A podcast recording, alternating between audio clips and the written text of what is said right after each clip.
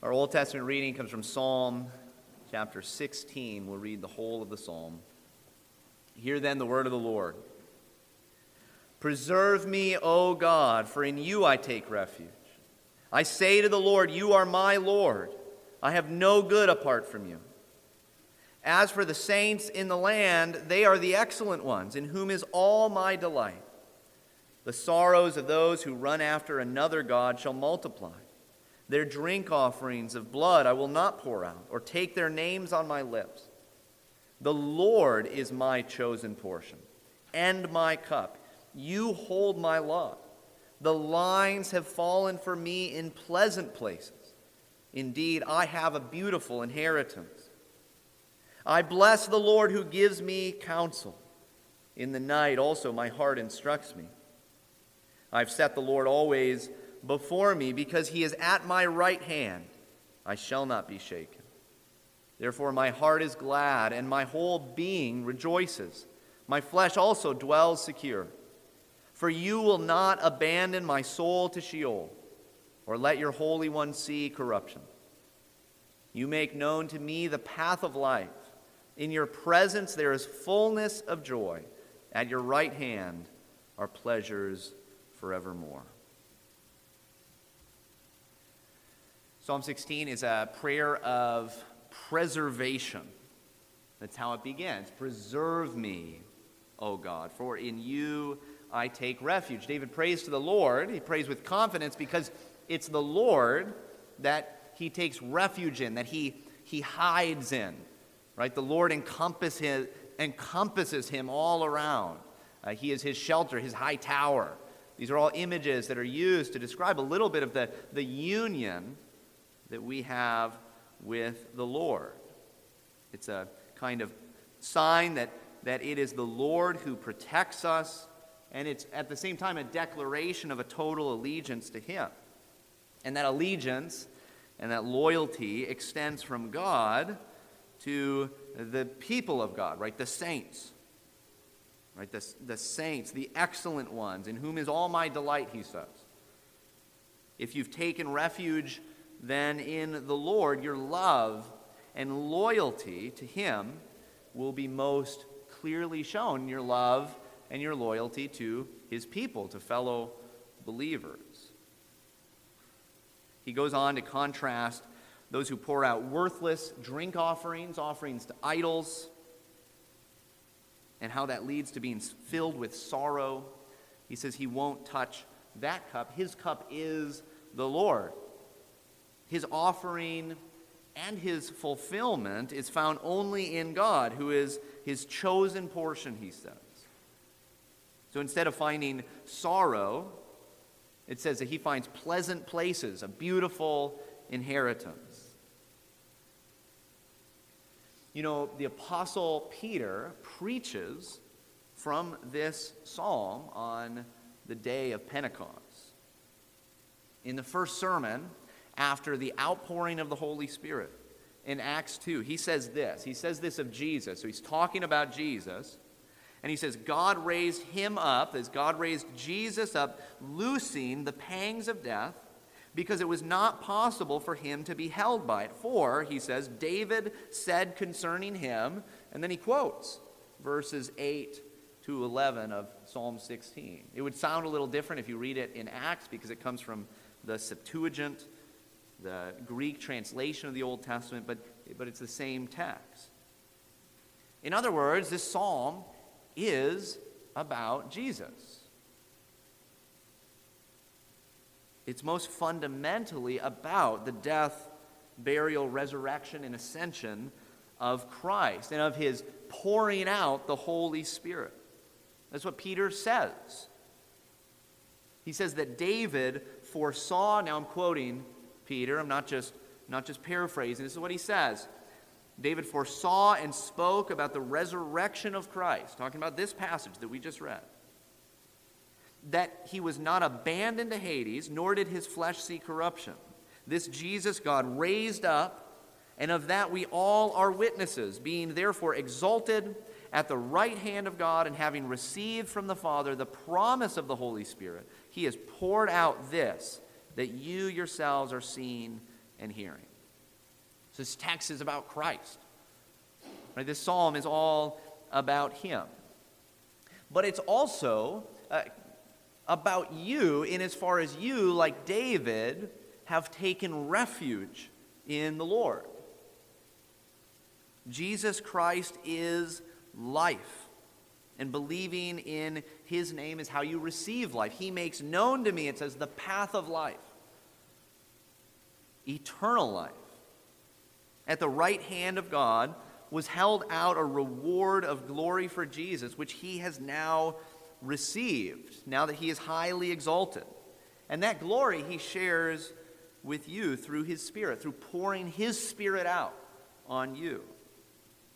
You have thus been given access to what David calls eternal pleasures, fullness of joy, to life itself, the path of life, but only as you receive those things from the Lord Jesus. It's, it's only as you believe in his name and take refuge in him. Well, we're beginning today a new sermon series in the Gospel of John. And to begin, we're not starting uh, at the very beginning, uh, but if you want to turn to John chapter 20, we'll read from John 20, verse 30 to 31.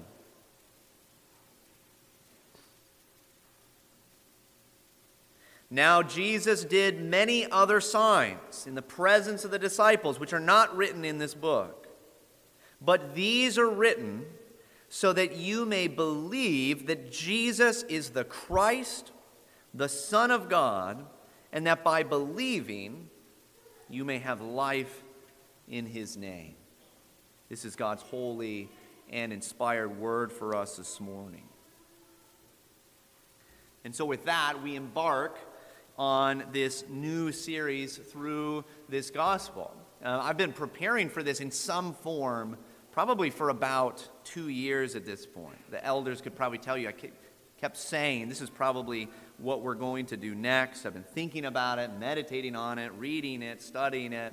Uh, but I still feel in many ways inadequate uh, as we begin. The good news is that the promise of God is not tied to my adequacy. Uh, this is good news for me and for you, right? But He does promise to to speak through his word. So competence is not the primary requirement. I feel somewhat inadequate just because the, the Gospel of John is so weighty. It's so full of, of symbolism that I don't want to I don't want to miss any of it. But I also don't want to be in the Gospel of John for the next 10 years. I want us to, to somewhat move along. Compared to Matthew Mark, and Luke, which we call the synoptic gospels, John is kind of peculiar. It's different. It was likely written probably after the other gospels, written sometime between 60 and 85 AD. I tend to think that the whole of the canon of Scripture was written and finished before 70 AD, uh, but there's some debate about that. It was probably written from Ephesus written mostly to Greek speaking Jews who were in the diaspora that weren't in Palestine. They were spread out throughout uh, Asia Minor, which would be uh, some of the area that is represented by the churches that John mentions in the book of Revelation, those seven churches that he talks about. That region of the Roman Empire is probably who this is written for. It's written by John the son of Zebedee, one of the sons of thunder, one of the apostles that was closest to Christ during his earthly ministry. John is, is one of the three, with his brother James, with Peter, that are kind of in on almost everything that Jesus does, even when some of the other apostles were not. But none of that is what makes it peculiar. What makes it peculiar is what's contained in this gospel. And what's contained in it, most of it, the vast majority of it, isn't found anywhere else. There's very little overlap between the Gospel of John and the Synoptic Gospels. There, there's overlap, but there's not a lot. When you read Matthew, Mark, and Luke, they, sh- they have a lot of the same stories, a lot of the same parables, a lot of the same teaching. And then you get to John, and, and he has a few things that he shares, but most of it is quite different.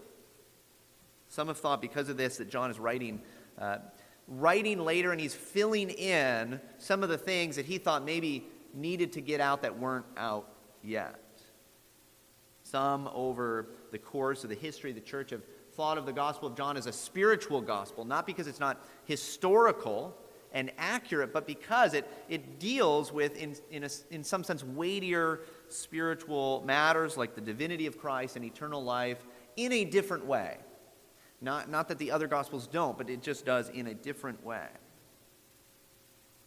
Here's how the other Gospels begin Matthew, the book of the genealogy of Jesus Christ, the son of David, the son of Abraham. Mark, the beginning of the gospel of Jesus Christ, the Son of God.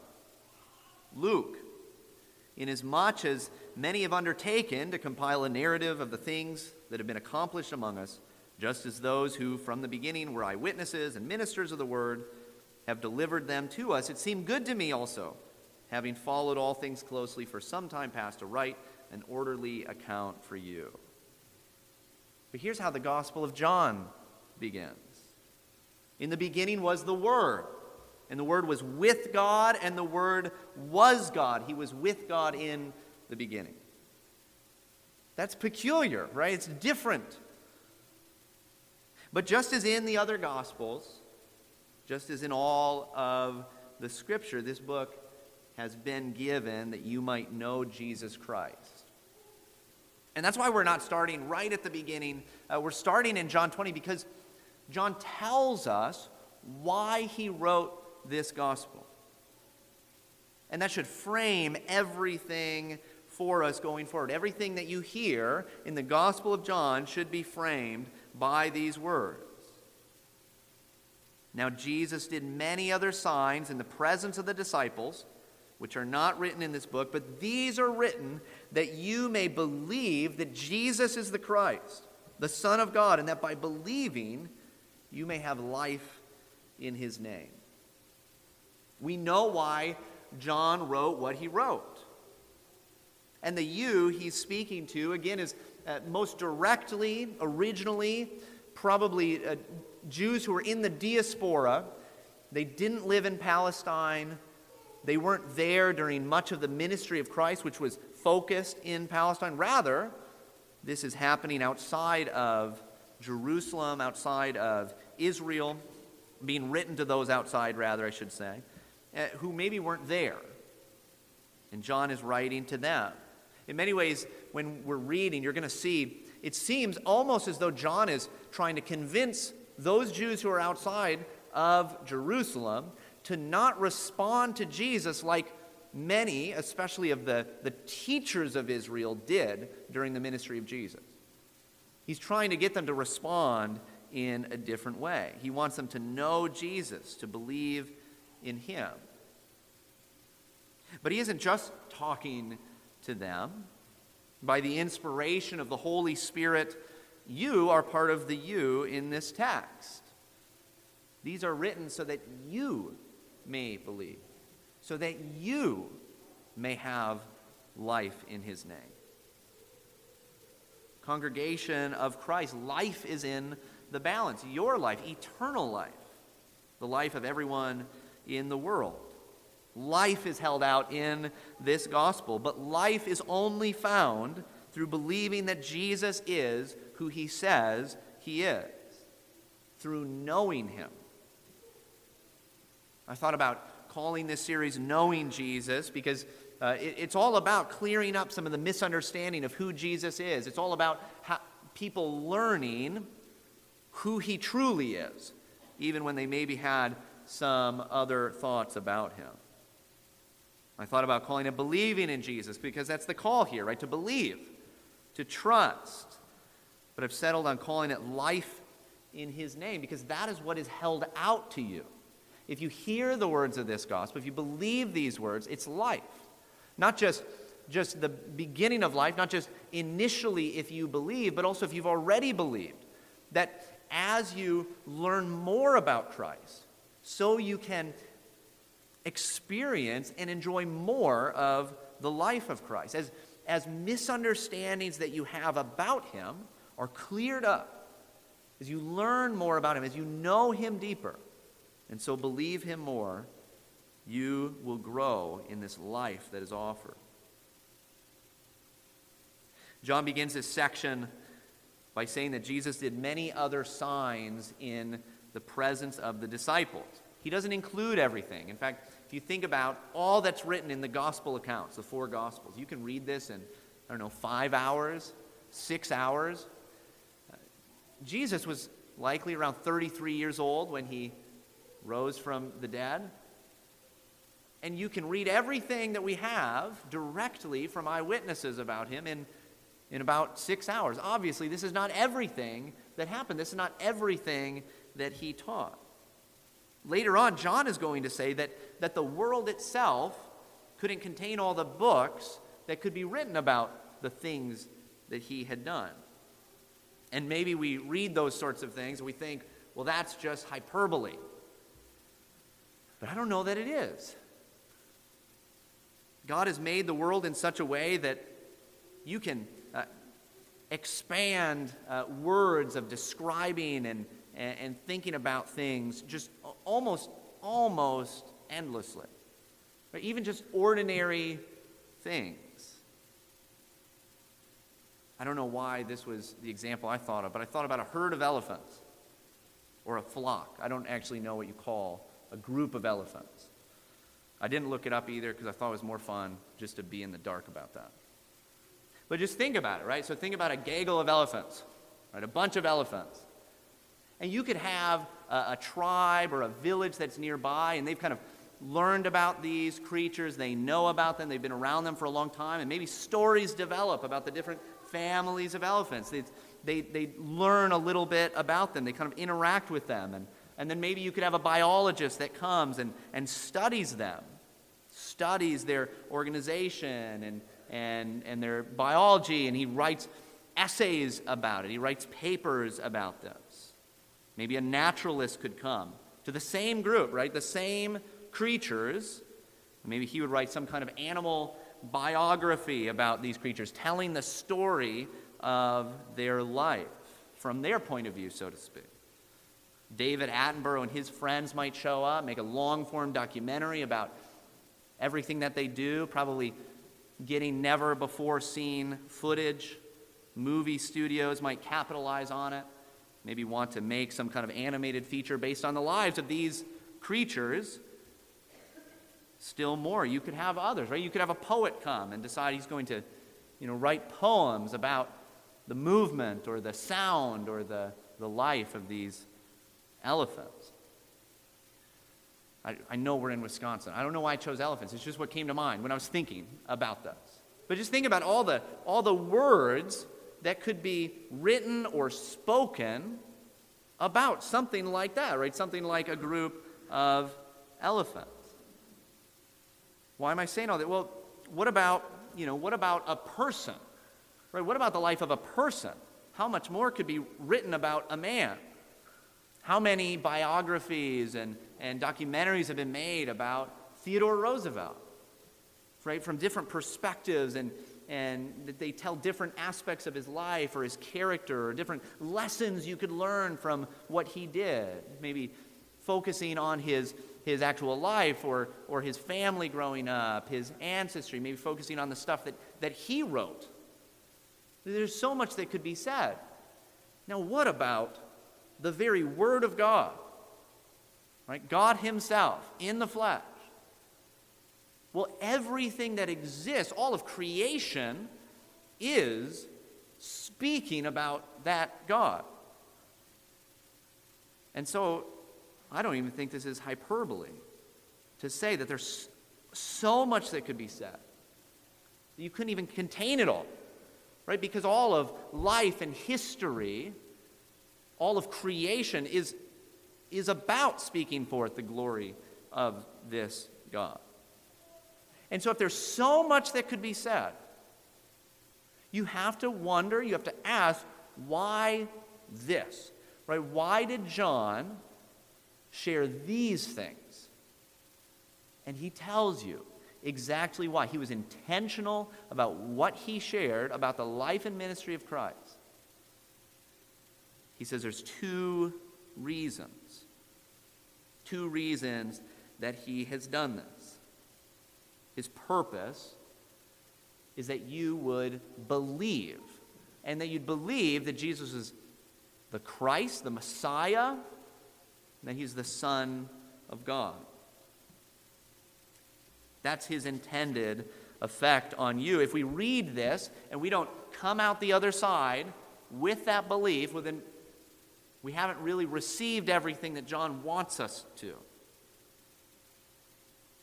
If you've not trusted in Christ, this whole book, and in turn the whole sermon series, in a sense, will be aimed at helping you come to that point of belief, that you would truly have faith in Christ. It's also for those of you who already believe, and it's meant to secure you in your belief and to, in a sense, fill in those gaps, those, those misunderstandings that you have about Christ, so that you could have life and life abundant. Throughout the Gospel of John, you see this time and again.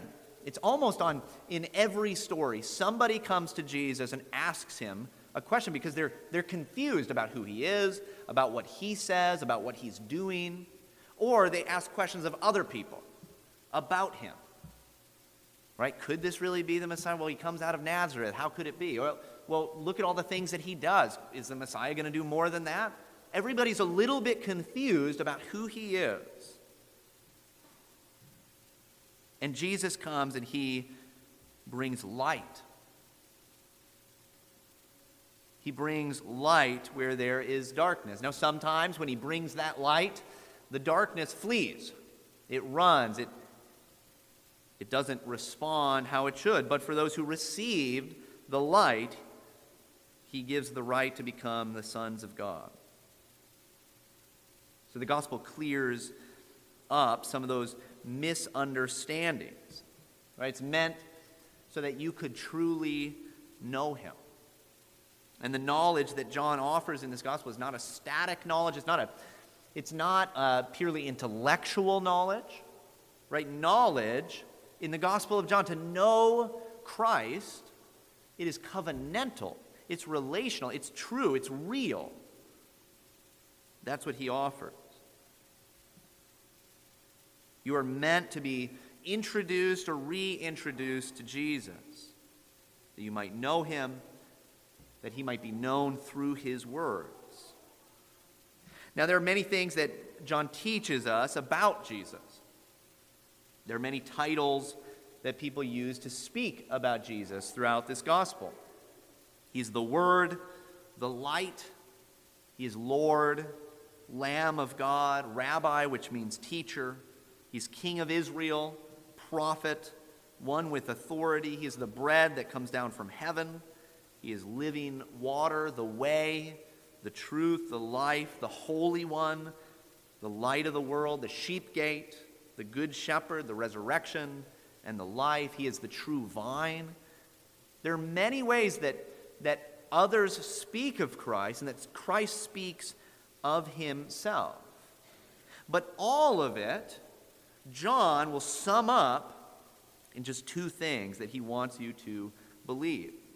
In fact, the Gospel of John, although it it it might not uh, seem like it on the surface, is really repetitive.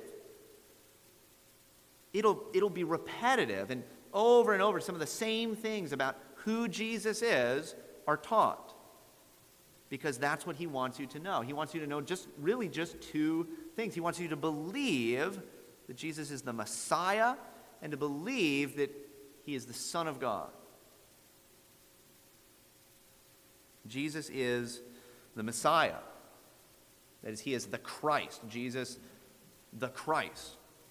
We, you know, we think of Christ almost as part of his name, but it's not, it's a title. Christ is not his last name, it's a title. He's the long awaited Davidic king, right? A king that was supposed to come in the line of David to set up his kingdom in Israel, to save Israel, to set up a new covenant with her and to be the presence of God with the people forever. This is all promised to the people of Israel in the Old Testament. For John's first readers, this had particular meaning Messiah. As a mostly Jewish audience, at least at first, John's making an apologetic case to them that Jesus is the one that they've been told to wait for, that they've been told is coming. It's Him. He's the one, the one that all of the Old Testament promises and points to, the one that's come for the lost sheep of Israel to unite the 12 tribes, to establish the kingdom of Zion, that all the nations of the earth will flow in and bring tribute there. But what we find out is that this is going to be a spiritual kingdom. The water that represents God's judgment and his renewing life is not going to come from a physical well, but from the side of Christ. He gives living water, and it flows by way of the Holy Spirit that he pours out from on high. And though Jesus is truly the Jewish Messiah, the one who's come for the lost sheep of Israel, that's only the beginning of what he's come to do. The fact is that he is Messiah, which means he is Savior. And he's not just one Savior, he's not just a Savior for some, he is, he is the Savior. He didn't come only for a handful of people in Palestine, he came for the world. He's the Savior of the world. Behold, the Lamb of God who takes away the sin of the world, John the Baptist will say. For God so loved the world that he gave his only Son, that whoever believes in him will not perish, but have eternal life. He is not just a Savior, he is the Savior, and so he can be your Savior. And you are in need of, of a Savior. Do you know that? Do you know that you need saving? I think most of us probably do. You know, we, we uh, talk, you know, metaphorically speaking, about somebody that goes around and, and, you know, uses the Bible to hit somebody over the head with it. We talk about that as somebody who's maybe, maybe being a little bit too much, laying things on a little too heavy. Well, there are some people uh, that don't think they need a Savior, right? There's some people that, in their pride, think really highly of themselves. They think they're doing pretty well. Thank you very much. And these are the kinds of people that Jesus, in his ministry, as we'll see, and even now, in a sense, metaphorically, need to be hit over the head with the Bible, right? They need it, they need it heavy. They need their sin pointed out because, because they don't think that they are sinful. I'm convinced that most people today, most of you, probably know uh, that you're sinful at least in some form, right? You know that you are a bit of a mess. Now, there's still danger for us, even in that. There's still danger that we're going to uh, psychologize it away. We're going to pretend it's not real. We're going to blame our sin on others as if they are responsible for it. We're going to blame it on our circumstances, right? There's, there's a danger that we'll try to obfuscate from the responsibility of our sin. But I think most people have a, a sense today that they're a mess, that there's something wrong, right? We're, we're well practiced in covering things up, but it's hard to cover things up when it's really bad. When you think about most people coming from broken homes and in bad relationships, the sexual chaos and addiction all around us, the, the kind of animosity and hatred within so many families and relationships. Think about the loneliness, the disassociation that so many experience. Right? Just that the constant reaching out for some kind of pleasure because you think in it you will find fulfillment or hope or joy or purpose, and then it always comes up short. So you feel purposeless without meaning. In that kind of a place, it's hard to cover it all up. It's hard to. I'm not saying we can't, right? We're, as sinful people, we're very capable of hiding from the truth. But I think most of the time, we recognize there's a problem.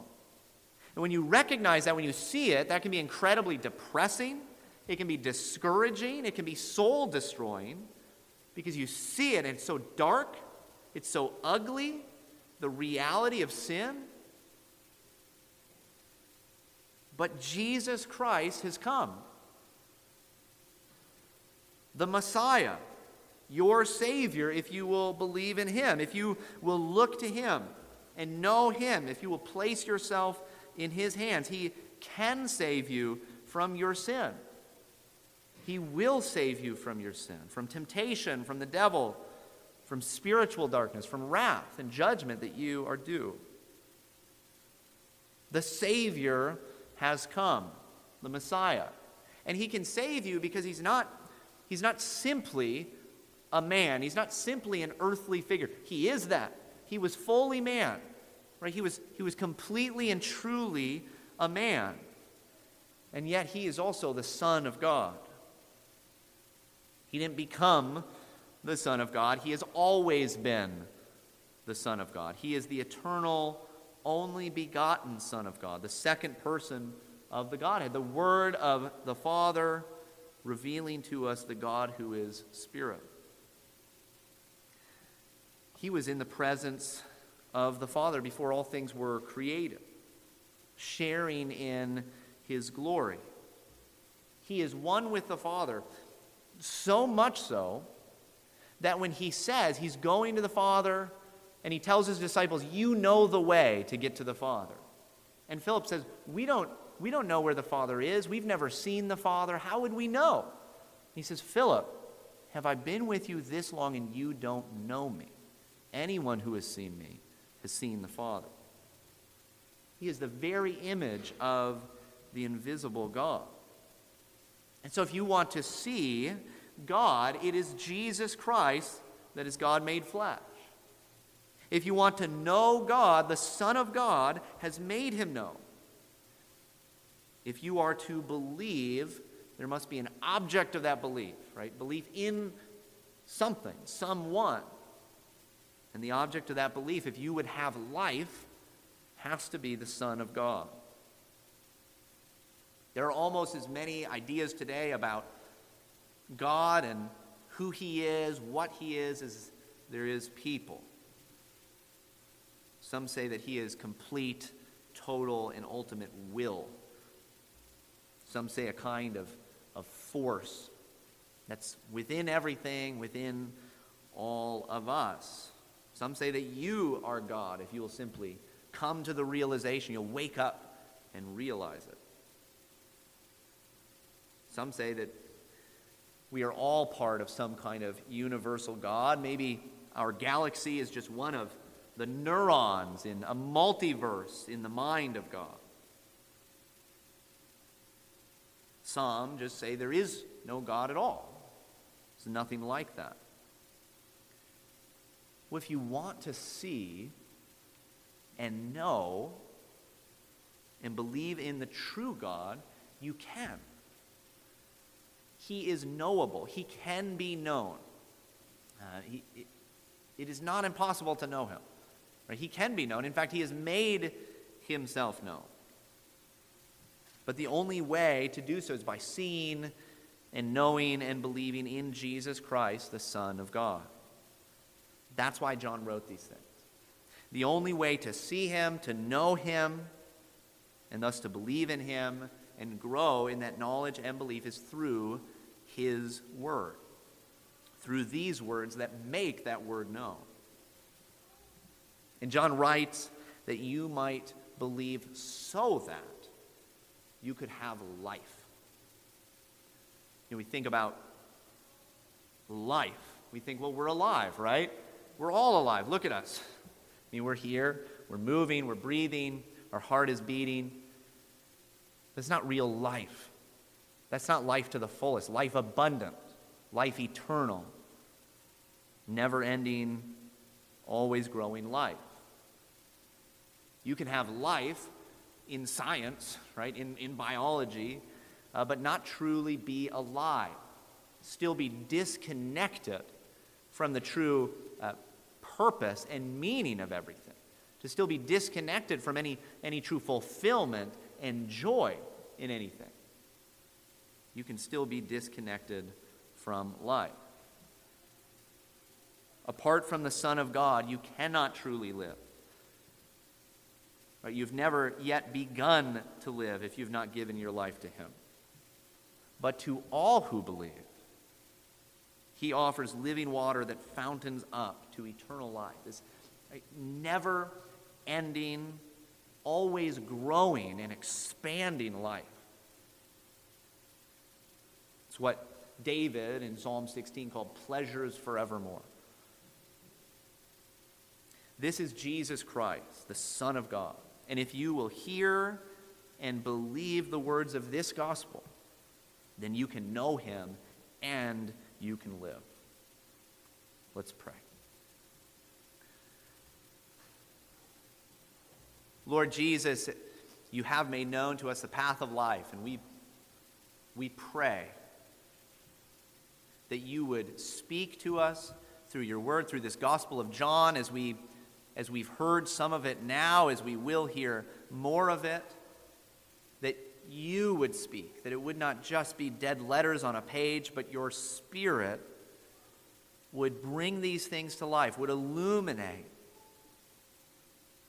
the words of this gospel so that we could truly see you and know you and believe in you and believe in you all the more to grow in our faith, to grow in our understanding. We ask, Lord, that whatever it is that you desire to accomplish through this series would be accomplished. That you would be at work to shed light where there is darkness and to bring life where there is only death. We pray this in Christ's name. Amen.